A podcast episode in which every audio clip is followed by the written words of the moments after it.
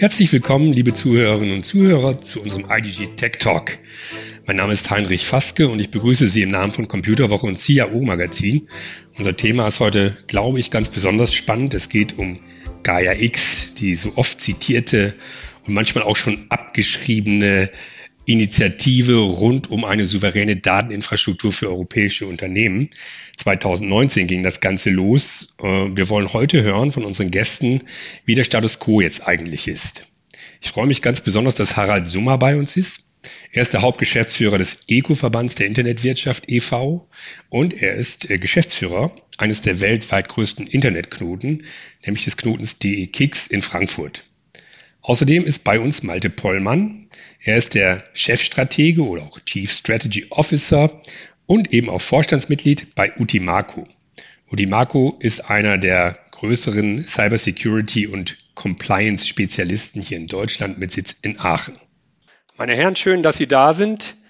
Gaia X ist unser Thema.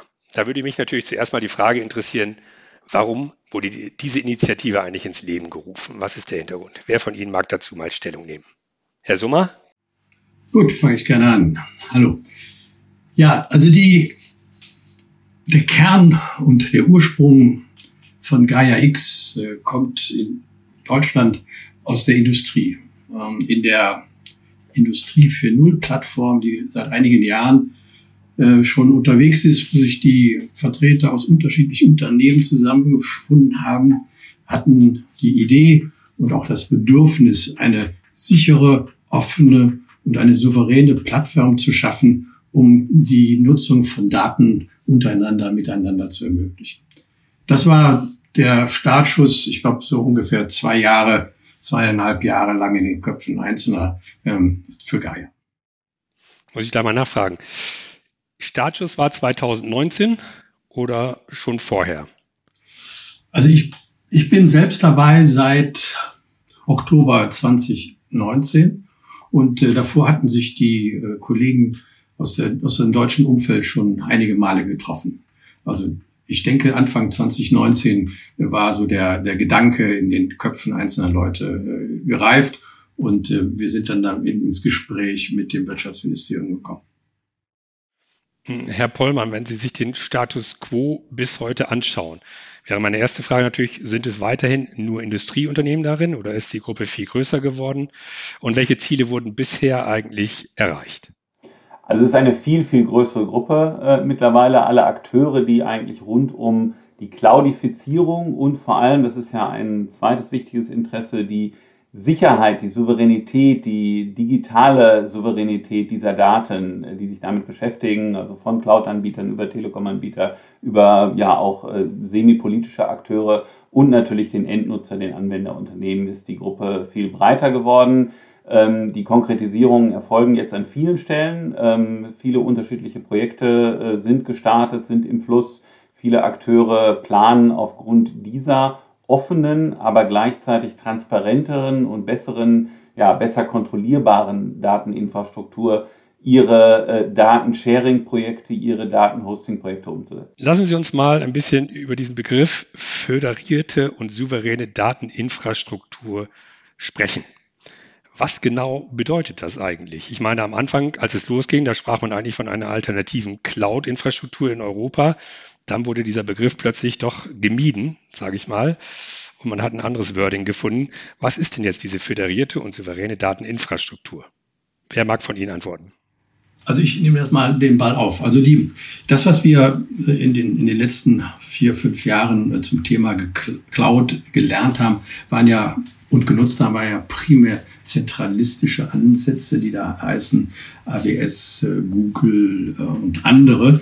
Und in Europa tickt die Welt leider etwas anders. Ähm, wir sind ein föderiertes Europa. Wir haben viele Länder mit unterschiedlichen Interessen und daher ist auch in Europa die Informationsverarbeitung in einer gewissen Weise auch ähm, föderiert, verteilt. Und der Gedanke zu Gaia ist genau da aufgesetzt, dass man sagt, wir wollen nicht eine große Europa-Cloud haben, in der alles drin ist, sondern wir schaffen ein System, in dem ganz viele Clouds sind für unterschiedliche Anwendungszwecke und für unterschiedliche Bedürfnisse äh, maßgeschneidert und bringen die zusammen, föderieren die, bringen die in einen gemeinsamen Verbund und damit schaffen wir dann aus vielen kleinen Teilen ein großes. Und ich glaube, das ist der wesentliche Unterschied zu dem, sagen wir, amerikanischen oder äh, angelsächsischen Ansatz der Cloud und so, wie wir ihn in Europa jetzt verstehen. Und vielleicht ergänze ich an der Stelle noch zum Wort souverän etwas. Wir sind ja, ich komme selber äh, aus der Cybersicherheitsindustrie und aus der Verschlüsselungsindustrie. Und Souveränität heißt am Ende, dass ich sehr genau kontrollieren kann, mit wem ich meine Daten teile, wem ich Zugriff auf meine Daten gebe und dort auch keinerlei, wirklich keinerlei unerwünschten Effekte habe. Das heißt dann rein technisch, dass ich Daten zum Beispiel, ist nur eine Lösung, verschlüssele, aber auch das Schlüsselmanagement, die Hoheit über diese Schlüssel, den Zugang auf diese Schlüssel, all das sehr genau kontrollieren kann. Gibt es auch andere Technologien. Der höher stehende Begriff der Datensouveränität heißt wirklich, dass ich nicht abhängig bin von den technologischen Plattformen, die ich einstelle, die ich ansetze hier, äh, um zu kontrollieren, wer alles Zugriff auf meine Daten hat.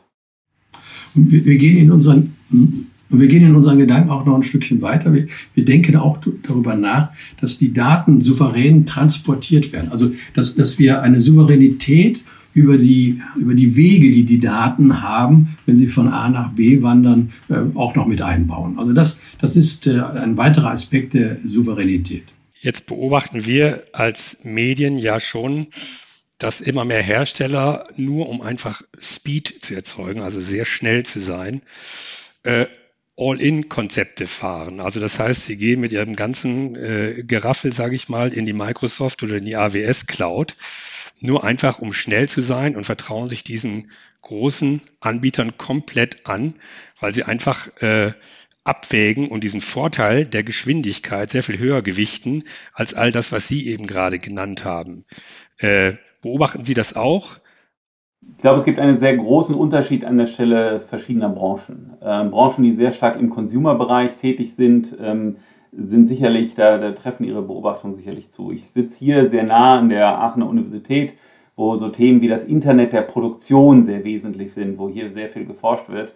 Und da ist dieses Versprechen zum Beispiel der großen monolithischen ähm, Hyperscaler, wie Herr Summer sie beschrieben hat, gib mir alle deine Daten und ich gebe dir irgendeine Art von Auswertung oder Intelligence zurück, das ist eher eine Bedrohung. Äh, da findet diese Art von Datenteilung sehr bewusst nicht statt um Intellectual Property zu erhalten, um weiter eben Souveränität in der Kontrolle zu bleiben. Und es findet deshalb aber leider auch noch zu wenig bewusstes Teilen von Daten über zum Beispiel Produktionsketten, Supply Chain Infrastrukturen statt. Das muss man ermöglichen. Das wird man aber nicht ermöglichen, wenn man diese Souveränität nicht äh, absichern kann.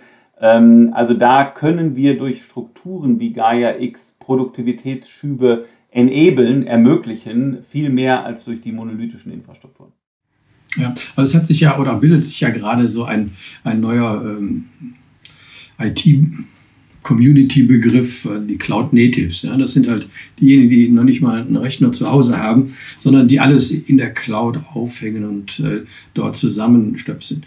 Die sind natürlich äh, mit dem, was ein, das Angebot heute ähm, hergibt, in bestimmten Punkten ziemlich schnell. Aber ich glaube, dass es an einigen Anwendungen etwas zu kurz gesprungen ist. Also wir, wir kennen einige äh, dieser Cloud Natives, die sagen, hm, wäre ich jetzt nicht äh, bei HWS oder Google, ähm, ich könnte noch mehr Geschäft machen, weil halt äh, in den Unternehmen eine gewisse Resistenz oder Abwehrhaltung aufkommt, wenn man sagt, die Daten sind jetzt alle bei Google oder die sind alle bei AWS.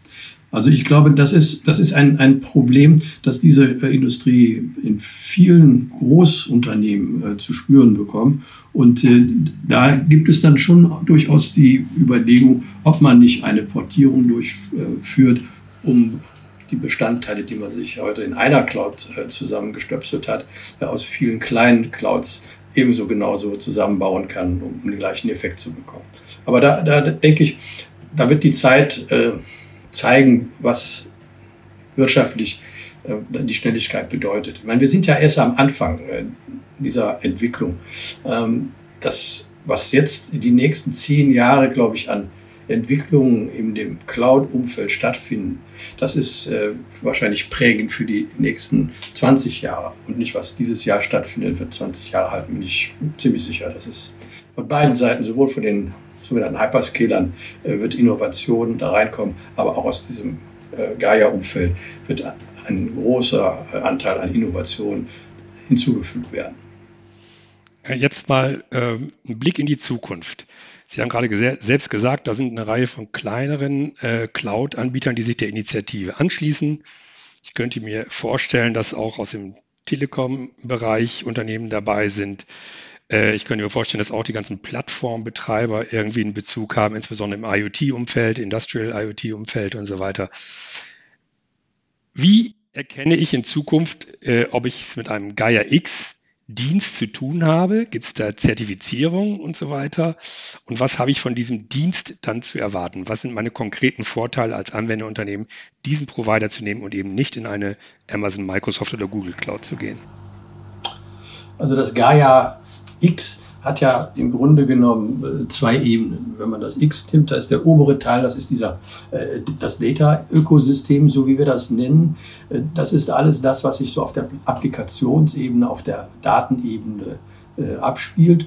Und dort wird sehr viel Standardisierung getroffen. Das heißt, hier werden die Schnittstellen beschrieben, die man braucht, um Daten miteinander zu verkoppeln. Man hinterlegt hier die Policies, man hinterlegt die Nutzungsrechte und so weiter. Da darunter kommt dann diese, das andere Teil, der andere Teil von dem X, das ist so die, die Infrastruktur, da kommen wir vielleicht später nochmal dazu. Und dazwischen, dazwischen gibt es die sogenannte Federated Services. Das sind, das sind genau diese kleinen Bits und Pieces, von denen ich eben sprach, die man in einem Katalog zusammenstellt. Das heißt, die Federated Services sind ein Inhaltsverzeichnis dessen, was ich im Spektrum von Gaia an Lösungen von unterschiedlichsten Herstellern bekommen. Die Hersteller, die ein Produkt produzieren oder eine äh, Applikation zusammenbauen auf Basis von, von Gaia, da diskutieren wir gerade drüber, ähm, werden einem Zertifizierungsprozess unterzogen werden der mehrstufig ist, der wahrscheinlich relativ komplex ist. Äh, da sind wir aber noch nicht äh, in der Diskussion durch, weil es ist immer noch die Frage, äh, wer betreibt diesen Server, wer nimmt, wer übernimmt die Verantwortung und anderes. Aber grundsätzlich wird man in Zukunft sehen, dass es Applikationen gibt, die aus zertifizierten Bestandteilen zusammengestöpselt werden und eine entsprechende Infrastruktur vorfinden, die diese Teile dann exakt zusammenführt, wie man sie braucht. Also ich glaube, für den Endanwender nochmal ganz klar, der Endanwender zum Beispiel ein Industrieunternehmen, ja, er wird erkennen können, auf welcher Cloud-Infrastruktur, er wird erkennen können, dass er auf einer Gaia-X-Infrastruktur ist. Er wird sogar die Sicherheitslevel erkennen können, es sind verschiedene definiert, so wie er das aus anderen Produkten und anderen Situationen bisher auch kennt. Was sind das für Unternehmen, die dort, sagen wir mal, Cloud-Infrastrukturen bereitstellen? Sind das auch private Unternehmen oder sind das nur Dienstleister? Das sind auch private Unternehmen, private Hoster, zum Beispiel in Europa verschiedene mittel, mittelgroße äh, Hoster, die heute auch schon Cloud-Infrastrukturen bereitstellen. Ich will nochmal auf etwas Wichtiges zurückkommen, was Herr Summer gesagt hat. Äh, diese Multi-Cloud-Fähigkeit wird für alle ja, global äh, tätigen, und das sind ja heute viele Mittelständler ebenfalls äh, Unternehmen, ganz, ganz wesentlich sein. Ich kann mich in, in ja, vielen Regionen der Welt gar nicht an einen einzelnen Cloud-Anwender binden. Ich will es auch gar nicht und das hat nicht nur etwas mit Sicherheit zu tun, es hat einfach auch etwas mit Abhängigkeit zu tun, zum Beispiel auch Preisabhängigkeit. Äh, insofern ist Multi-Cloud-Fähigkeit etwas, was ganz normal dazugehören wird in Zukunft für jeden, der seine Dienste in irgendeiner Art und Weise digital langfristig und vielleicht über ein oder zwei Ländergrenzen hinaus anbieten möchte. Aber wenn ich heute, Entschuldigung, wenn ich heute mit Unternehmen über Multicloud spreche, dann sagen die mir, ja, wir wollen nicht komplett von Amazon abhängig sein. Wir haben auch ein bisschen was in der Microsoft Cloud. Und dann haben wir auch noch ein paar Sachen, äh, die wir zu Hause äh, in unserem eigenen Rechenzentrum noch haben.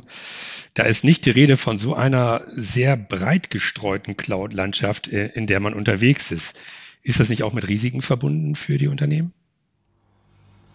Also die Arbeit äh, im Gaia-Umfeld europaweit äh, und wenn ich von Europa rede, sind äh, derzeit elf ähm, Länder ausgestattet mit sogenannten National Hubs. Da muss man noch mal einen, einen Schritt zurück machen. Also es gibt ja auf der einen Seite diese Gaia ASBL, das ist der Trägerverein, in dem derzeit 270 Mitglieder über die Entwicklung diskutieren und die Arbeit dann an die Geschäftsführung delegieren. Und darunter sind dann die sogenannten National Hubs und die Arbeitsgruppen, die Working Groups, die Special Knowledge Groups, in denen die Standards erarbeitet werden und dokumentiert werden, auf die dann jeder, weil es meistens halt Open Source ist, zugreifen kann und sich darauf verlassen kann, dass das mit in dem Ganzen zusammenspielt.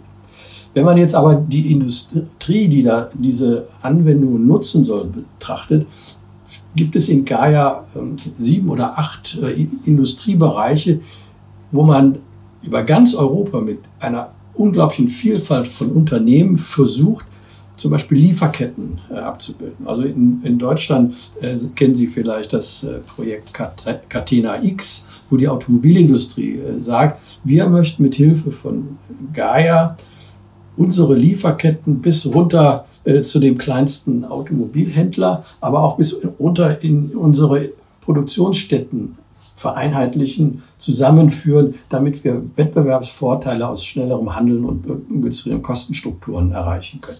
Das Gleiche gilt für, für Dinge wie Mobilität. Ich vergleiche das immer, ähm, was man versucht jetzt hier auf dieser Industriebasis zu machen, mit den Anfängen, als das World Wide Web auf, auf die Erde kam. Ja? Also am Anfang gab es äh, ein oder zwei Browser und äh, damit war für jeden klar, so wird demnächst im, im Internet was gesucht und was gefunden.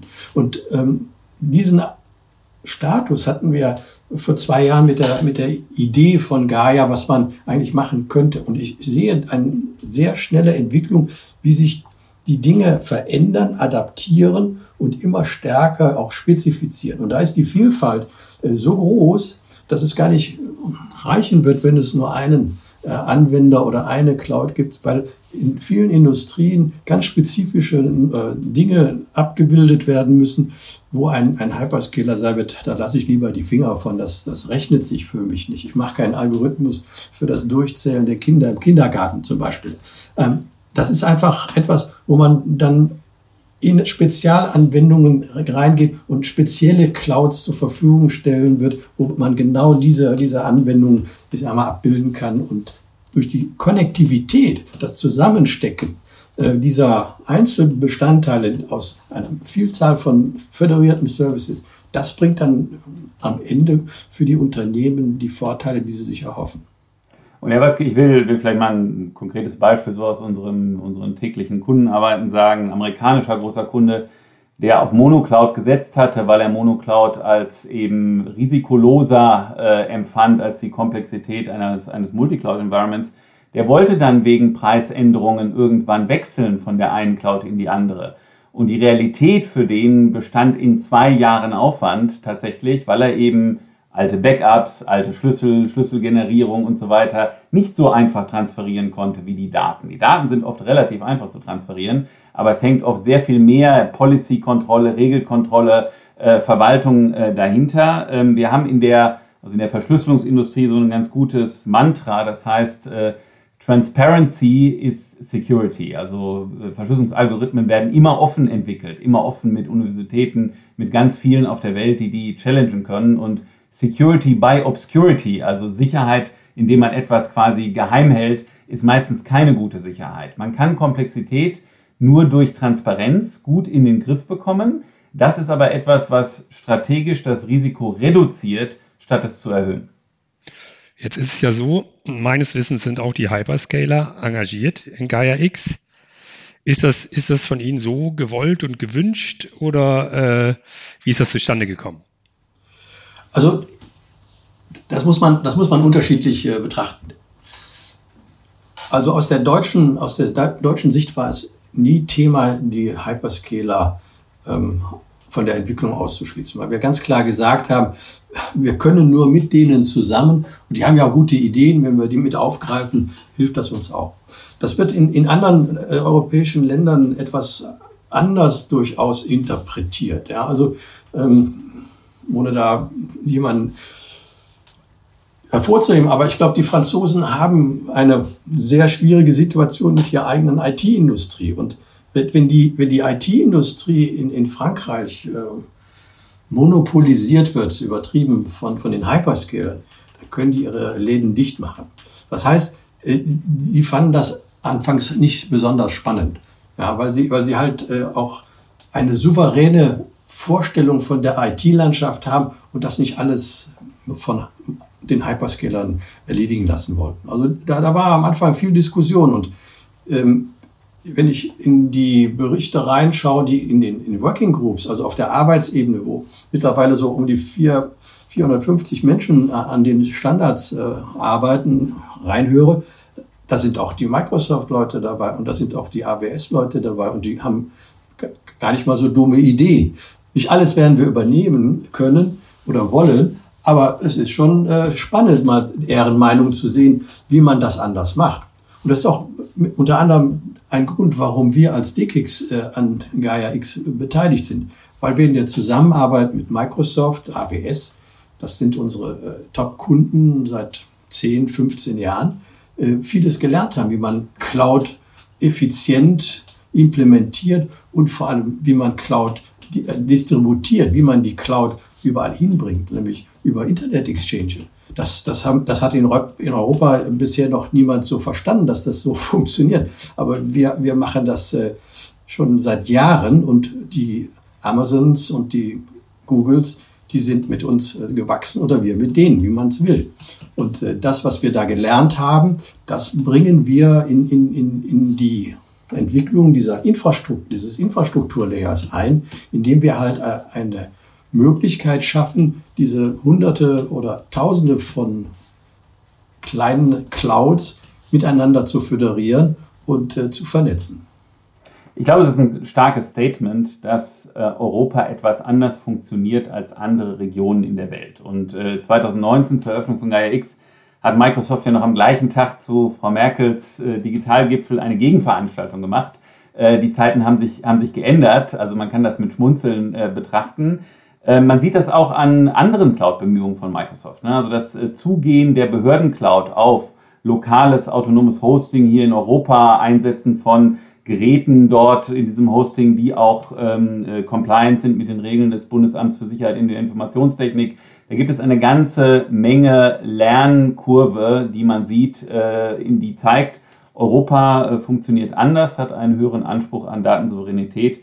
Aber ich meine, wir Europäer sollten uns da nicht ähm, zu sehr zurücklehnen und sagen, jetzt kommen die zu uns und werden Mitglied in solchen Initiativen. Jetzt haben wir es ihnen gezeigt. Die Realität heute in der weltweiten Datennutzung ist immer noch zu über 90 Prozent natürlich monopolistisch äh, durch Nordamerika. Äh, und es muss sich jetzt natürlich auch in der Realität tatsächlich zeigen, dass die ganzen guten Ideen äh, eben auch im Volumen des Umsatzes, des Traffics, der Daten, je nachdem, wo man es messen will, äh, dass die auch eine Bedeutung erlangen. Also wir sollten uns überhaupt nicht ausruhen. Wir müssen als Europäer, und das gilt ganz spezifisch auch für Deutschland und Frankreich, wirklich auch Gas geben. Ja, und wir sollten auch nicht vergessen, dass der Feind nicht nur im Westen, äh, wenn ich den Begriff des Feindes nehmen darf, äh, oder, oder die Herausforderung nicht nur im Westen liegt, sondern auch im Osten. Ähm, wenn Sie äh, sich den chinesischen, asiatischen Markt anschauen, äh, mit welcher Macht äh, dort die äh, Unternehmen wie Tencent, wie Alibaba und Freunde sich dort breit machen und die, die auch heute schon in Afrika sehr stark unterwegs sind, wir, wir, ich sage manchmal, wir sind hier in Europa so wie so ein Hamburger zwischen zwei, zwei Brötchen. Ja? Und ähm, wir wollen nicht einfach so verspeist werden. Das, das ist, glaube ich, das, was, was alle motiviert, äh, hier an einem gemeinsamen Strang zu ziehen. Mhm. Ähm, unsere Zeit ist bald abgelaufen, aber eins interessiert mich natürlich schon nochmal. Ähm, die Finanzierung dieser ganzen KX-Initiative, wer steckt dahinter? Sind Sie abhängig von äh, politischen Parteien letztendlich. Wir haben bald eine Wahl in Deutschland, wird ihnen dann der Geldhahn irgendwann zugedreht. Wie muss man sich das vorstellen? Das ist die eine. Und das zweite ist, wie wollen Sie den ganzen Kritikern sagen, dass das Ganze kein bürokratisches Ungeheuer ist, sondern dass sie auch tatsächlich sehr schnell zu Ergebnissen kommen, die den Unternehmen wirklich weiterhelfen? Ja, also ähm, der Die, die ASBL, also der, die Gaia, der Gaia-Verein, trägt sich aus den Mitgliedsbeiträgen. Wir haben jetzt für, für dieses Jahr haben wir ein Budget von 5 Millionen Euro. Damit kann man schon mal einen Kaffee trinken gehen, da ist schon einiges drin. Äh, wir haben explizit ausgeschlossen, dass wir in der Gaia äh, ASBL öffentliche Gelder entgegennehmen. Das heißt, die, die, der Verein bleibt äh, völlig frei von politischer Einflussnahme. Auf der Working-Ebene, auf, auf der Landesebene sind die sogenannten nationalen Hubs unterwegs. Und die nationalen Hubs bekommen zunehmend Finanzierungshilfe für Use Cases, für Research und Funding von den jeweils äh, nationalen Wirtschaftsministerien oder wie auch immer das in dem einzelnen Land äh, organisiert ist. Also hier in Deutschland hat das BMWI äh, für Use Cases jetzt vor zwei Monaten und es wurde, diese Woche wurden die Bescheide oder die, die, die Beantragungsgenehmigungen verschickt, 180 Millionen zur Verfügung gestellt, die dann in Konsortien, in Lösungen die exemplarisch für Industriebereiche und für die Anwendung von Gaia, also insbesondere äh, das Thema äh, Data Spaces, äh, Sovereign Services, investiert werden und die in den nächsten zwei Jahren deutlich zeigen wird, was man mit Gaia machen kann. Also das sind wirklich Demonstratoren, nicht Demonstratoren, die halt der, im Labor laufen, sondern das sind Use Cases, die in der wirtschaftlichen Realität, das Miteinander äh, von Unternehmen und äh, Softwareentwicklern und Firmen zeigen wird. Und äh, das wird halt in, in dem Bereich der öffentlichen Finanzierung in ganz Europa gemacht. Und ich glaube, es ist gar nicht so entscheidend, wie die Finanzierung von Gaia X an der Stelle aussieht. Ich meine, die Mitgliedsunternehmen, die Unternehmen, die sich daran beteiligen, die Müssen sind ja auch in der Geld Regel in die Hand nehmen.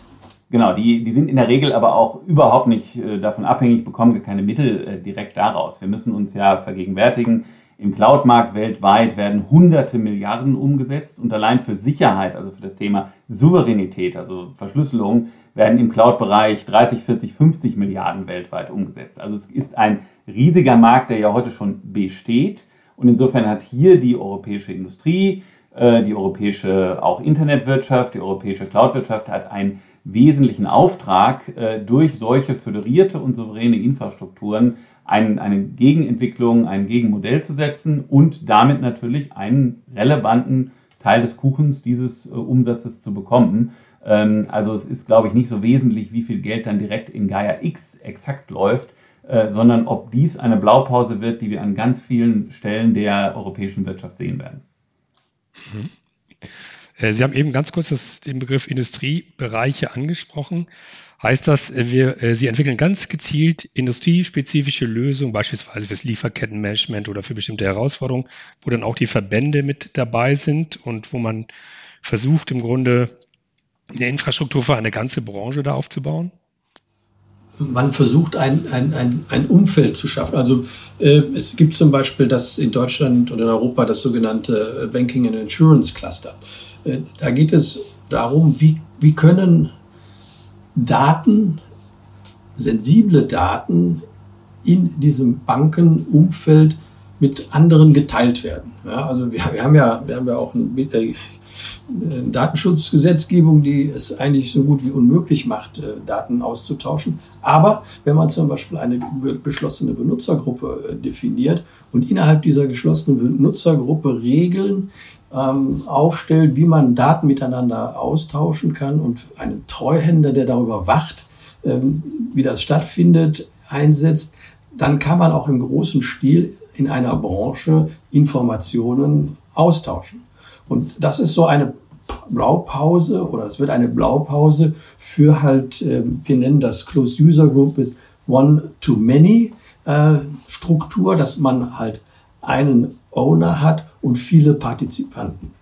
Ähnliches passiert äh, in Catena mit, mit der Automobilindustrie, wo man auch eine geschlossene Benutzergruppe äh, aufbaut, wo man aber noch nicht das, die Blaupause gefunden hat, weil es ist nicht so einfach, ähm, 5000 Zuliefererbetriebe in eine geschlossene Kette hineinzubringen. Aber dafür, dafür hat man jetzt dieses Projekt aufgesetzt Und dafür wird dann die Software entwickelt und am Ende kommt dann ein, ein, eine Blaupause raus, wie man eine Many-to-Many Closed User Group aufbaut. Lassen, lassen Sie mich ein Beispiel geben, wo, wo das ganz konkret wird. In der äh, Produktionstechnologie haben Sie oft viele verschiedene Parteien, die zum Beispiel am Herstellen eines Ersatzteils für ein Fahrzeug mitarbeiten. Da gibt es wirklich den Fahrzeughersteller, aber davor gibt es verschiedene Produktionsfirmen. Es geht bis hin zum, zum Raw Material, also zu den Rohmaterialien, die an der Stelle eingesetzt werden. Wenn Sie heute so ein Teil bearbeiten, egal ob Sie es schweißen oder Sie biegen ist, dann können Sie aus den Daten, die da erzeugt werden, eine ganze Menge rauslesen. Aber es war lange nicht klar, das findet heute nur punktuell statt, wie kann ich diese Daten auch teilen? Denn diese Daten können ja zeigen, der Fehler liegt am Material, der Fehler liegt an der Maschine, der Fehler liegt am Benutzer, der Fehler ist vielleicht einer, der zu einer Liability, also einer Haftung führen könnte oder nicht. Äh, das heißt, diese Data Ownership, die wird jetzt möglich. Aber sie wird nie heißen, dass jeder auf alle Daten jederzeit Zugriff hat, sondern es wird eine sehr ja, föderierte und eine klare Entscheidung sein müssen, welche Daten muss ich schützen, welche Daten muss ich über vielleicht Anonymisierung, Pseudonymisierung, Tokenisierung ähm, sichern und welche Daten daraus stelle ich bereit. Aber da liegen ganz, ganz große Potenziale, gerade für die europäische Industrie äh, an der Stelle und das müssen wir realisieren. Das müssen wir eben auch so realisieren, dass wir nicht alles einfach in irgendeine Cloud hochschieben äh, und damit die Intelligence aufgeben. Äh, und diese, diese Kombination von föderiertem Arbeiten und souveränem Arbeiten ist das, was man jetzt technologisch lösen kann. Das, äh, die Lösungen liegen da, äh, aber eben auch sich zusammenfinden muss und äh, es umsetzen muss. Herr Pollmann, Herr Summer, vielen Dank für das interessante Gespräch. Wir haben eine Menge erfahren über Gaia X. Ich bin mal gespannt. Föderative äh, Ansätze funktionieren oft, aber eben nicht immer. Wir haben das in der Corona-Krise sehr schön gesehen. Wir sehen das manchmal auch, äh, wenn sich die EU-Länder auf irgendetwas einigen sollen. Ja. Und das ist wahrscheinlich etwas, womit Sie auch jeden Tag zu tun haben. Vielleicht noch ganz kurz abschließend die Frage, äh, Herr Summer, der ECO-Verband, welche Rolle spielt der in dem ganzen Konstrukt? Also de, der ECO-Verband äh, ist ähm, der Verwalter eines Topfes, ähm, der 15, äh, 15 Use Cases umfasst. Also äh, die Unternehmen haben sich beworben, ähm, sind dann von Gutachtern äh, ausgewählt worden und wir überwachen quasi äh, die Projekt, den Projektfortschritt äh, dieser, dieser Use Cases. Das heißt, wir haben da Projektmanager, die da äh, permanent Reviews machen und äh, entsprechend dann auch die, die Abrechnung gegenüber dem ähm, Fördergeber, dem Wirtschaftsministerium, vornimmt. Wenn also unsere Leser aus den Anwenderkreisen äh, Informationen wollen und auch vielleicht sich beteiligen wollen an äh, Gaia X, dann geht das am besten, indem man sich an den Eco-Verband wendet, oder? Ja, auf jeden Fall. Gut. Vielen Dank, meine Herren. Gern geschehen. Danke Ihnen. Abend noch. Bis dann. Ciao. Herr Pollmann, Herr Summer, ich danke Ihnen für die tiefen Einblicke in die Gaia X-Initiative. Ich glaube, uns ist klar geworden, dass die europäische Industrie dringend nach Auswegen sucht aus der großen Abhängigkeit von den Cloud-Providern in den USA und auch in China. Ähm, und Gaia X kann eine Alternative darstellen. Ob es allerdings klappen wird, das hängt sicherlich auch mit der Umsetzungsgeschwindigkeit zusammen. Ein riesiges Problem, denn wir haben es hier mit sehr, sehr vielen Teilnehmern und einer sehr heterogenen Gruppe von Teilnehmern zu tun. Liebe Zuhörerinnen und Zuhörer, wenn Ihnen unser Podcast gefallen hat, dann zögern Sie nicht, den IDG Tech Talk zu abonnieren. Und wir freuen uns auch über Ihr Feedback. Bitte schicken Sie es per E-Mail an podcast.idg.de. Vielen Dank und Tschüss.